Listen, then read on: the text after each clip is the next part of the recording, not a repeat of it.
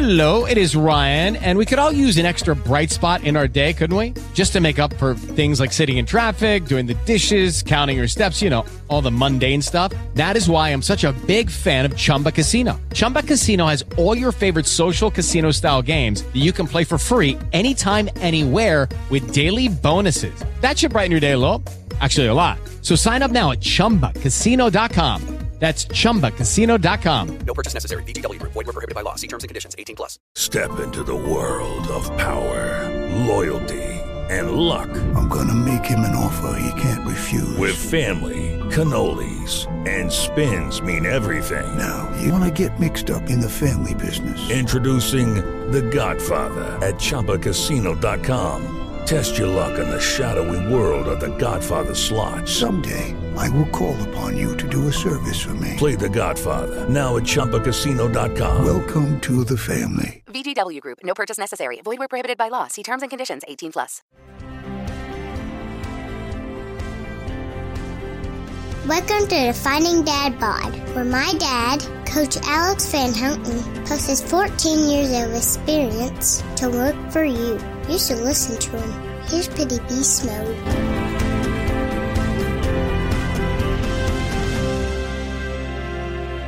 Who knows who we could be if we could become 1% better every single day?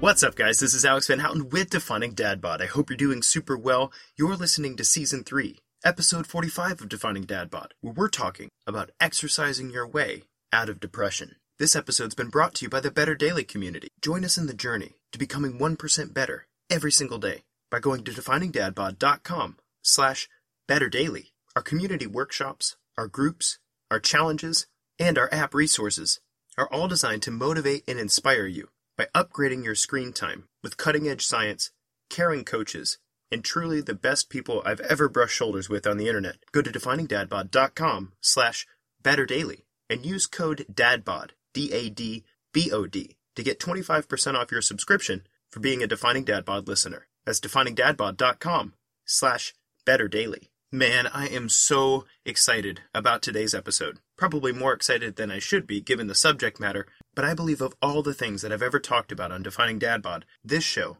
the science of the effects of exercise on depression, is really the most important. What we're talking about today could save your life or the life of a friend or loved one by diving into the little known, practical, and simple research around exercise and its ability to treat depression. Before we get there, here's your food for thought.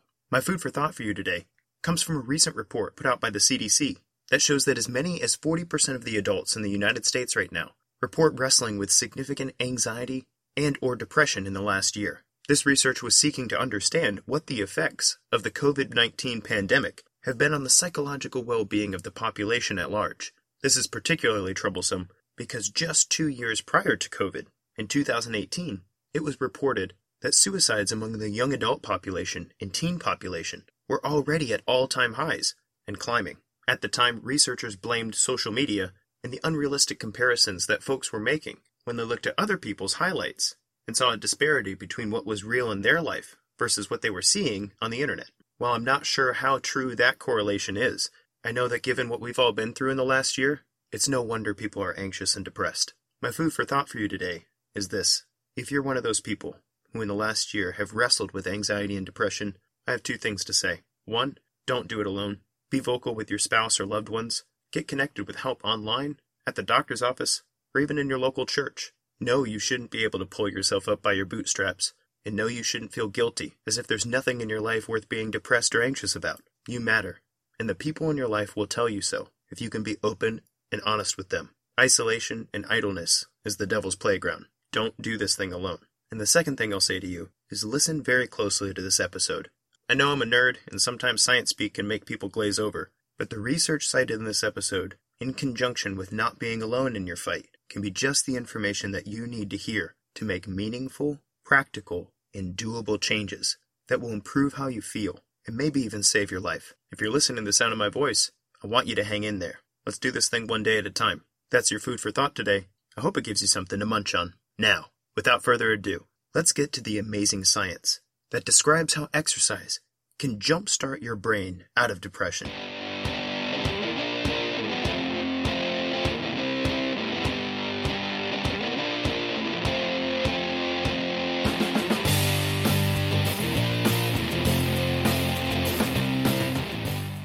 The idea that a consistent exercise regimen could be the most important bulwark against experiencing depression again and again in our lives is a powerful one. I'm going to talk to you a little bit about my experience with depression as a personal trainer of over 13 years, and I'm going to talk about what depression actually is and how it's ailing a large amount of people in our current population. Then we're going to talk about treatment courses that are currently used, both medication and cognitive behavioral therapy, some problems and side effects of those things. And then we're going to tackle the research around exercise and its effect on the brain, specifically with regard to depression. Then we'll tie all that up in a beautiful bow and talk about our recommendations, the defining dad bod recommendations toward staving off depression if you don't want to have depression sometime in the future, or if you're currently experiencing depression, what the exercise recommendations are, both the minimum and maximal dose to make a difference. I hope you're as excited as I am. Let's dive in. First, a story. When I was a young trainer, about four years into my training career, I was approached by a mother on the fitness floor, and she said, Hey, I've been watching you for a while, which as a trainer, you get used to people saying to you. I mean, what else are they going to do when they're on the Stairmaster for like 30 minutes? She said, I've been watching you for a while, and I've decided you're the trainer that we need in our family. And I said, Great, when can I start helping you? And she goes, Oh, it's not for me, it's for my daughter. And she went on to tell me about how her young girl has wrestled with depression for the last eight years of her life. This girl was 17 years old, was diagnosed with depression at age 9, and since age 9 had tried all kinds of different medications and was even undergoing electroshock therapy to see if some sort of progress could be made in her suicidal thoughts and her tendency to sleep for 20 hours a day. As I was listening to the mother talk about her daughter's predicament, first of all, my heart kind of broke for the girl because I couldn't imagine during those adolescent years having to deal with the feeling of not wanting to get out of bed, let alone wrestling with the decision whether or not to end my life during my adolescence. But I also remembered some work that we had done in my psychology courses at Vanderbilt University. And one of the things that I remember sticking with me was exercise's effect on depression. Now, at the time, the research was little known. And this was a time when if you went to the doctor with symptoms of depression, they would generally prescribe you some sort of SSRI.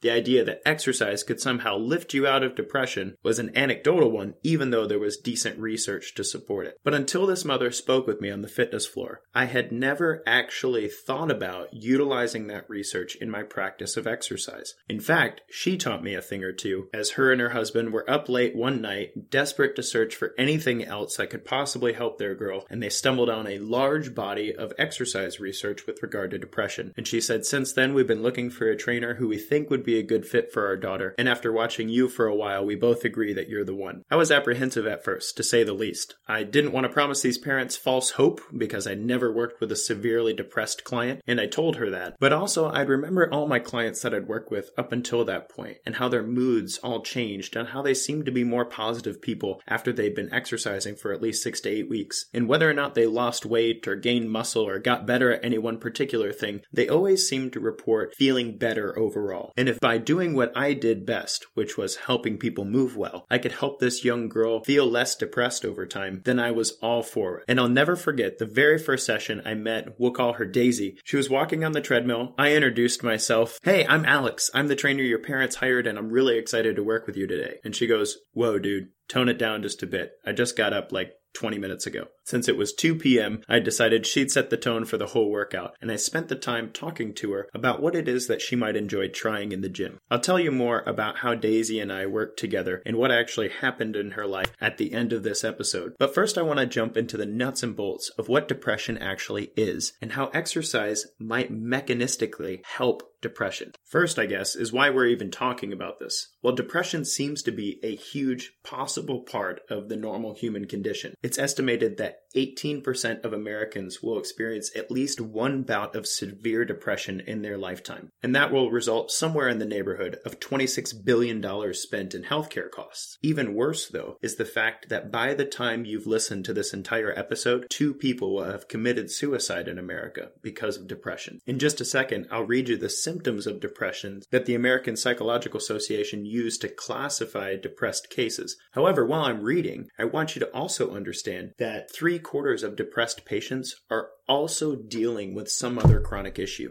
On that list is pain, anxiety, substance abuse, and even dementia. So as I'm reading the set of symptoms for depression and you think of them as a crushing weight on top of a person, also consider that three quarters of those people are dealing with some other powerful and difficult things. According to the DSM 5, an individual can be diagnosed with depression if they are experiencing at least five or more symptoms during the same two week period, and that at least one of these symptoms are 1. depressed mood, or 2. loss of interest or pleasure. These eight symptoms are as follows depressed mood most of the day, nearly every day. 2. Markedly diminished interest or pleasure in all or almost all activities most of the day or nearly every day. 3. Significant weight loss when not dieting or weight gain or decrease or increase in appetite nearly every day. 4. Slowing down of thought and reduction of physical movement, observable by others, not merely subjective feelings. 5. Fatigue or loss of energy nearly every day.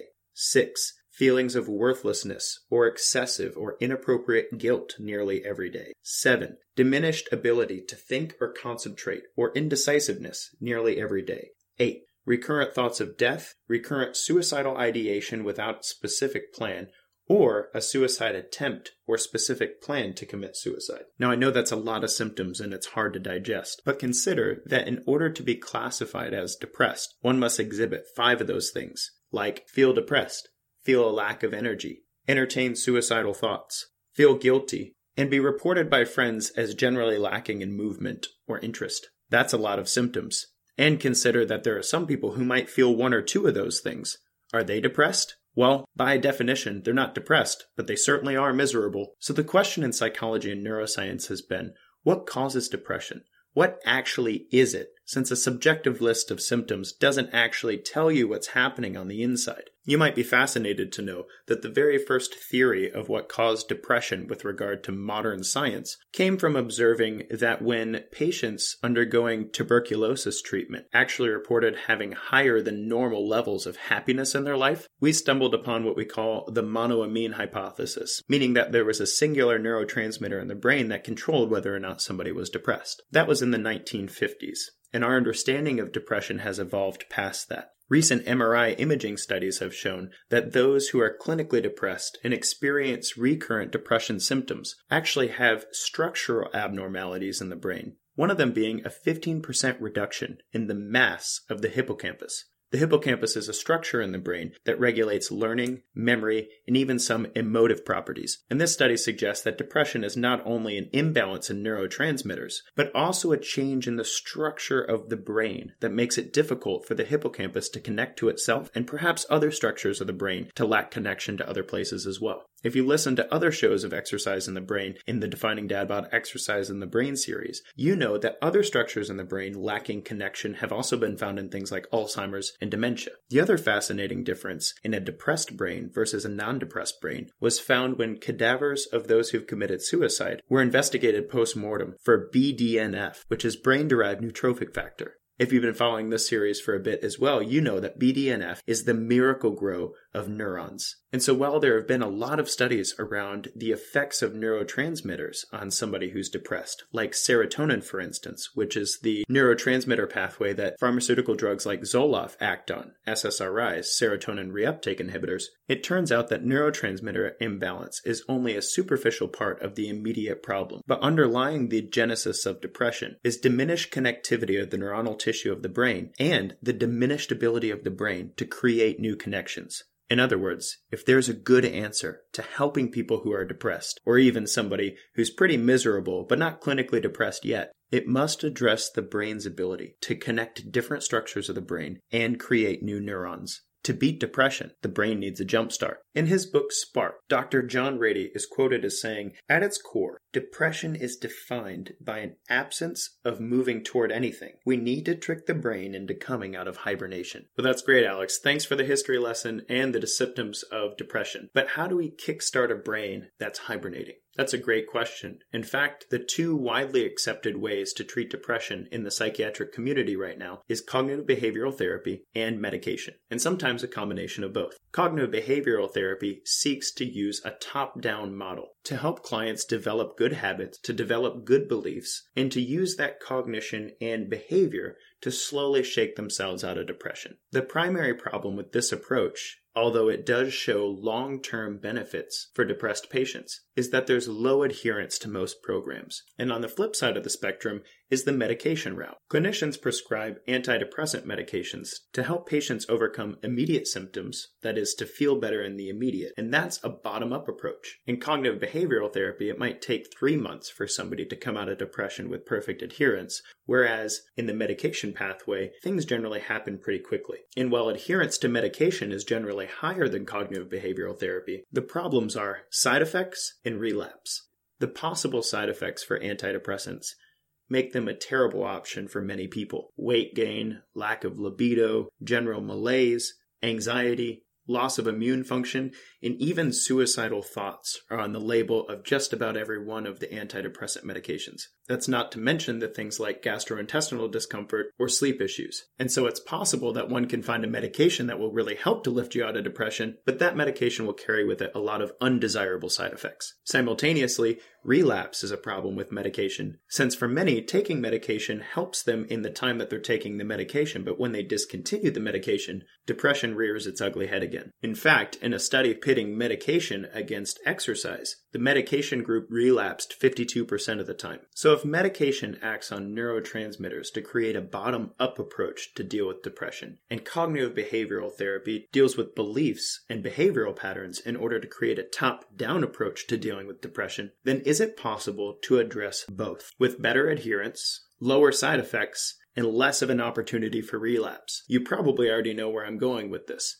It turns out that exercise tackles both without side effects like loss of libido, weight gain, sleep disturbances, and diarrhea. Exercise is shown to have a greater adherence than cognitive behavioral therapy and lower opportunity for relapse than medication. The real questions are twofold. One, why does exercise have such a powerful effect on depression? And two, why are clinicians not screaming this data from the rooftops? I don't have an answer for question number two, but I will help you understand how exercise tackles both the bottom up process that leads to depression and the top down process that helps us get out of it. This is where things get really sciency, so hang with me. We're going to talk about neurotransmitters, then we're going to talk about the immediate mood boost of exercise. Then we're going to talk about long term connectivity and the ability to change the structure of the brain through exercise. And then we're going to talk about the self reliance of exercise and how that addresses the top down process. So, first, neurotransmitters.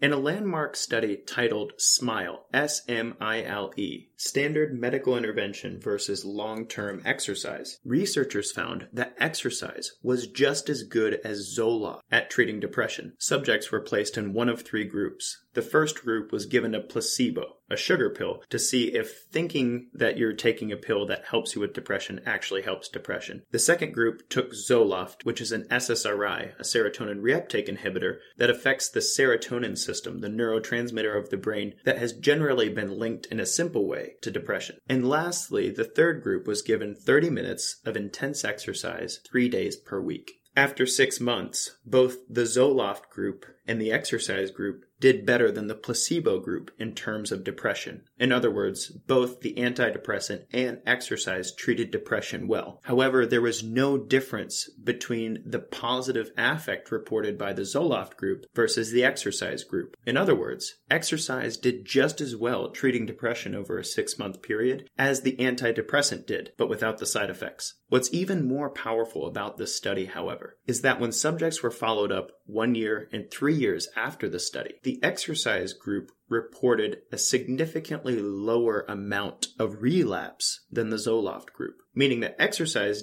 treats depression just as well as Zoloft does over a six month period. However, those who treat depression with exercise are much less likely to relapse. In fact, the correlation turned out to be some really nifty numbers. For every 50 minutes of exercise completed by somebody, they experience a 50% decrease in their chance of relapse. I'll say that again, it's worth repeating. Every 50 minutes of exercise somebody does in a week decreases their potential for depression relapse by 50%. Now, math can be kind of tough, especially when you're listening to a guy talk about it. So I've done some quick math for you. A four hour a week exercise regimen is 240 minutes of exercise. That lets you apply that 50% reduction five times. And if your risk of relapse for depression is 50% if you've had it before, then four hours of exercise brings your risk of relapse down to 4%.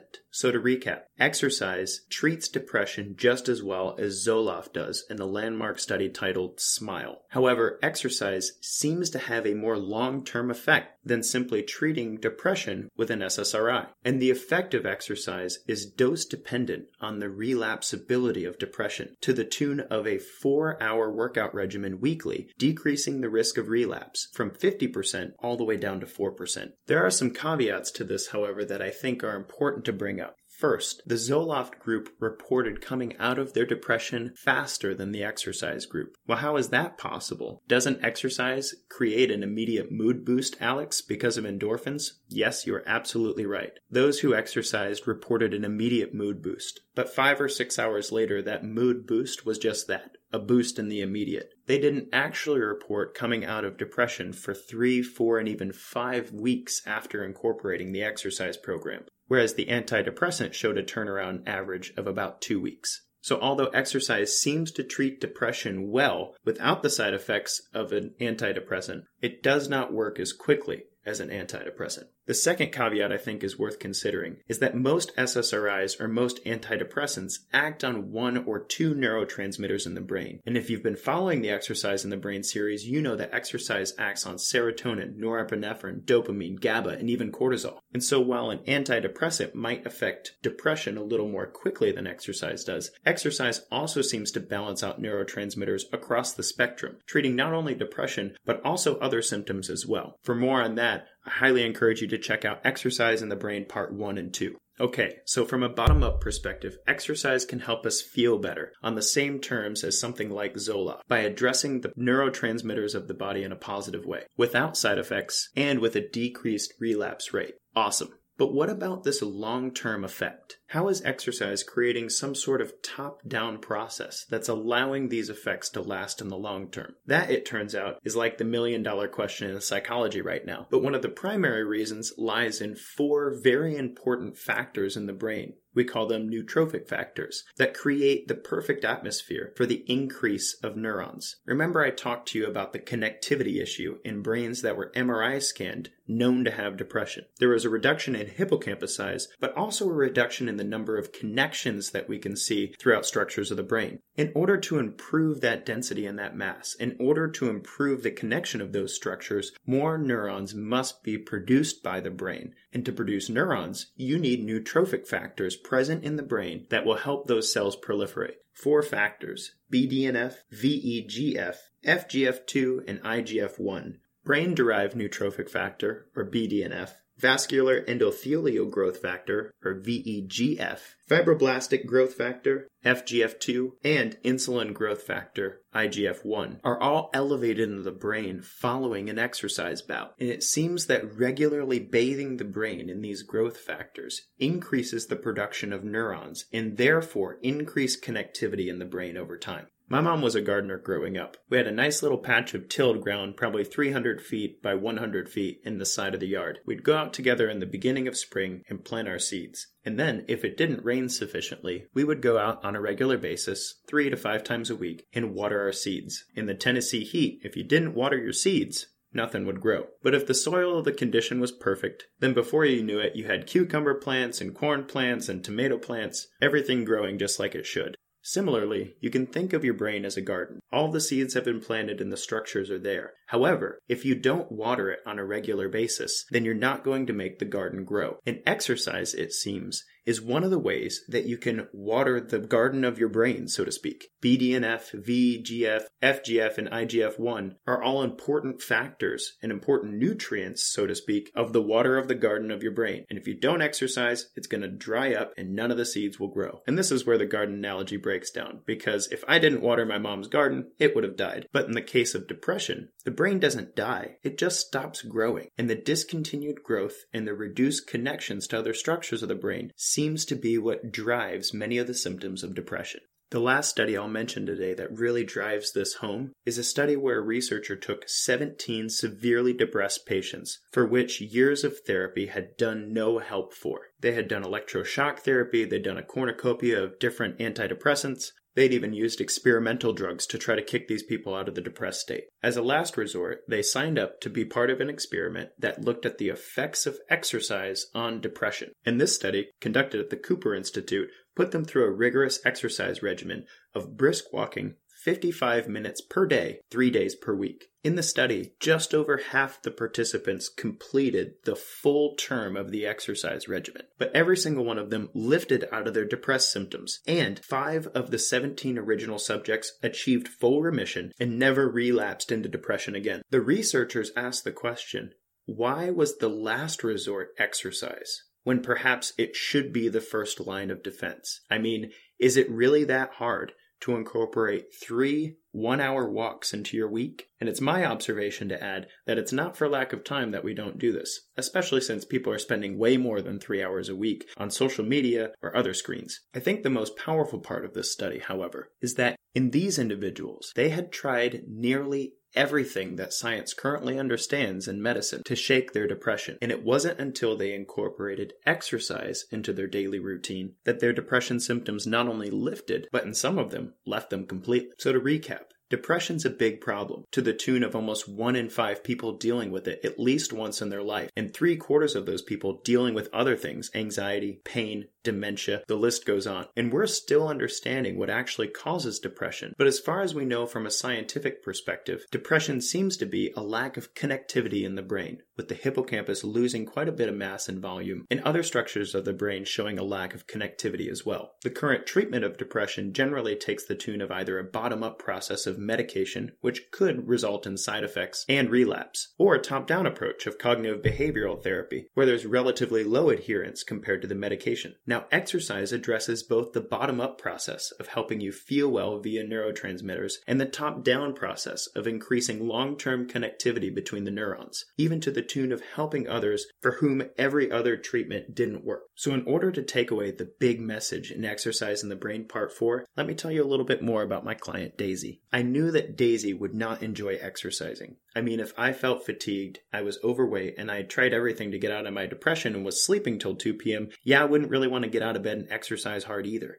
So, for our first several sessions, I kept her company while she walked on an incline treadmill, and we talked about the things that she was interested in, like her collection of superhero action figures and a few of the video games she was currently playing. After a few sessions, she mentioned the desire to move like the character in her Ninja Gaiden game. And so, the structure of her workouts became 30 minutes of brisk walking while we talked about the things she was interested in, and then we spent 30 minutes practicing what we called our ninja moves. We had a blast balancing on Bosu balls, throwing medicine balls back and forth, doing cartwheels and forward rolls, and kicking bags. After three months of seeing her three times a week, I called her parents to ask if we'd seen an improvement and got to speak with her psychiatrist. Both parties told me that she had improved significantly in the time that we'd been working together. She seemed more upbeat, she was going to bed earlier and waking up earlier, and she seemed almost excited about going to her workouts. But the real difference came when three months in, in the start of our workout, walking on the treadmill, talking about her recent acquisition of a superhero action figure she'd been looking for, she looked me in the face and she said, Thanks, Alex. And I said, What for? And she said, I haven't told anybody this, but I haven't really thought about killing myself for about three weeks now, and that's the longest time I can remember since I was a kid. Now, I don't know what you're dealing with or what kind of treatment options you or your loved ones might have sought out in order to improve your depression or the depression of those around you, but I'm going to recommend exercise as a first line of defense as well as a last resort. And though we don't understand completely why exercise seems to outdo medication and cognitive behavioral therapy in terms of both improved mood and decrease in relapse, we do have some numbers around the minimum amount of exercise and the maximum amount of exercise that seem to make a difference. So, minimally, 30 minutes a day, three days per week of walking at a brisk intensity can make a positive impact on depression symptoms. However, a program like that has two goals. One, consistency. And once consistency is established, then two, the number of minutes in a week need to be increased to five or six days a week for 30 minutes a day. And then finally, greater intensities should be achieved in an exercise program like that. Once you're at six days a week for 30 minutes a day, then one should attempt to incorporate one to two high intensity workouts in there. That could be the difference between walking around the block versus walking on a Stairmaster, or trying another modality, like running, swimming, rowing, cycling, or even an exercise class. But going to the other end of the spectrum, the question is how much exercise is too much? Because one could exercise themselves right into depression if they overdo it. And that limit seems to be measured in amount of calories per body weight. So to know the maximum amount of exercise one should do if they're trying to stave off depression symptoms, or perhaps postpone a relapse or keep one from happening completely, then you should multiply your body weight in pounds times 8. And that's the total number of calories you should seek to burn through exercise in a week. Any more than that, and you're riding the limits of what science understands is good for depression with regard to exercise. For instance, I weigh 165 pounds. If I multiply that by 8, that's 1,320 calories that I should burn in a week as my maximum amount of exercise to stave off depression. In my world, that might be six 30 minute high intensity bouts or two slow one hour bouts with two high intensity bouts in between. Whatever you do, when incorporating exercise into your world to help with depression, I have four tips for you. Start small. If you're not currently exercising, then any form of exercise for any amount of time is better than you're doing right now. And remember, these impressive studies that show a decrease in symptoms for the long haul weren't doing anything spectacular. 30 minutes a day, three days a week of a walk is not that intense. Two, be consistent with your program. Remember, exercise isn't as effective as medication in the short term. It'll take three, four, maybe even five weeks for you to experience an overall decrease in symptoms of depression when you add exercise into the mix. So it's important that you're consistent even before you see results. This happens to be also what I preach to somebody who's working on weight loss as a goal. Consistency in exercise is how we lose weight in the long haul. And so those first few weeks are the most difficult when you're doing the work, but you're not quite seeing the results yet. Hang in there and stay consistent. My third tip for you is find a workout buddy. Since at its core, depression seems to be a problem of connectivity in the brain, it also seems to manifest itself in connectivity with other human beings. You can do your exercise in a social place, like boot camp, for instance, or a run group. But even if you don't do social exercise, having a workout buddy will help you stay consistent and will help to encourage you through those weeks where you're not seeing the results yet. And my last tip studies show that starting a new exercise program is significantly more effective if you have somebody supervising you and helping you stay accountable to your goals in the program. Personally, I've committed my life to helping people when they want to start a workout program, to program it in a way that builds on itself so that they don't get injured, but also gives them a progressive way to feel more and more accomplished every single time they work out. It's also been my passion to ensure that they stay motivated and supported in their goals because we all do better when we have someone in our corner. So if you're hesitant about using exercise to help you with depression symptoms, or you know somebody in your life who's struggling with depression, but they don't really know where to start with regard to exercise, I encourage them to get help with that program. You can find my resources for getting started at definingdadbod.com slash trial. I'd be happy to be a first step to point you in the right direction. Daisy was an important client to me. She taught me the power of exercise to physically and psychologically lift herself up and others. And to this day, I still keep in touch with her via social media, and I'm happy to say that as long as she's exercising, she doesn't relapse. Just a few weeks ago, I did a show reviewing the results of a recent life expectancy study done in the United States, and I talked briefly about the power of exercise to influence depression and suicide. Those listening at the time might have thought of it as a platitude, but I hope that in listening to this particular episode of the Defining Dad Bod show, you have a better understanding how exercise addresses neurotransmitters, immediately boosts mood, and increases the ability of the brain to create long term connections that'll decrease the symptoms of depression. I don't want to say that the answer to depression and suicide is simple, but I do want to say when you have a simple solution that could be monumentally beneficial with very few downsides, then why don't we start with that? Next time somebody brings the life expectancy problem to you and talks about depression and suicide, I hope you'll refer them to this show. And I hope that a large number of this generation of young people will start to find their way out of depression through a simple and consistent exercise program. And if you yourself don't struggle with depression, but you know someone who does, invite them to be a part of your exercise program. Go for a run on Wednesday mornings together, lift weights on Friday, and play frisbee on the weekends. Who knows? You might be helping them change their brain for the better. This has been Alex Van Houten with Defining Dad Bod. Until next time, guys, kick butt, take names.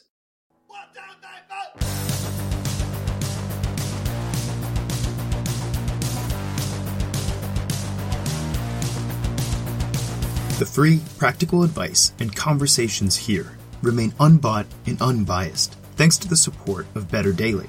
If this episode has been helpful to you, share it with someone in your life who you know it will benefit. Then, subscribe to the podcast and leave us a raving review to tell others what value Defining Dad Bod has brought to your health and fitness journey. Finally, if you're struggling for betterment, don't do it alone. We all have a cross to carry, and it's lighter when we do it together.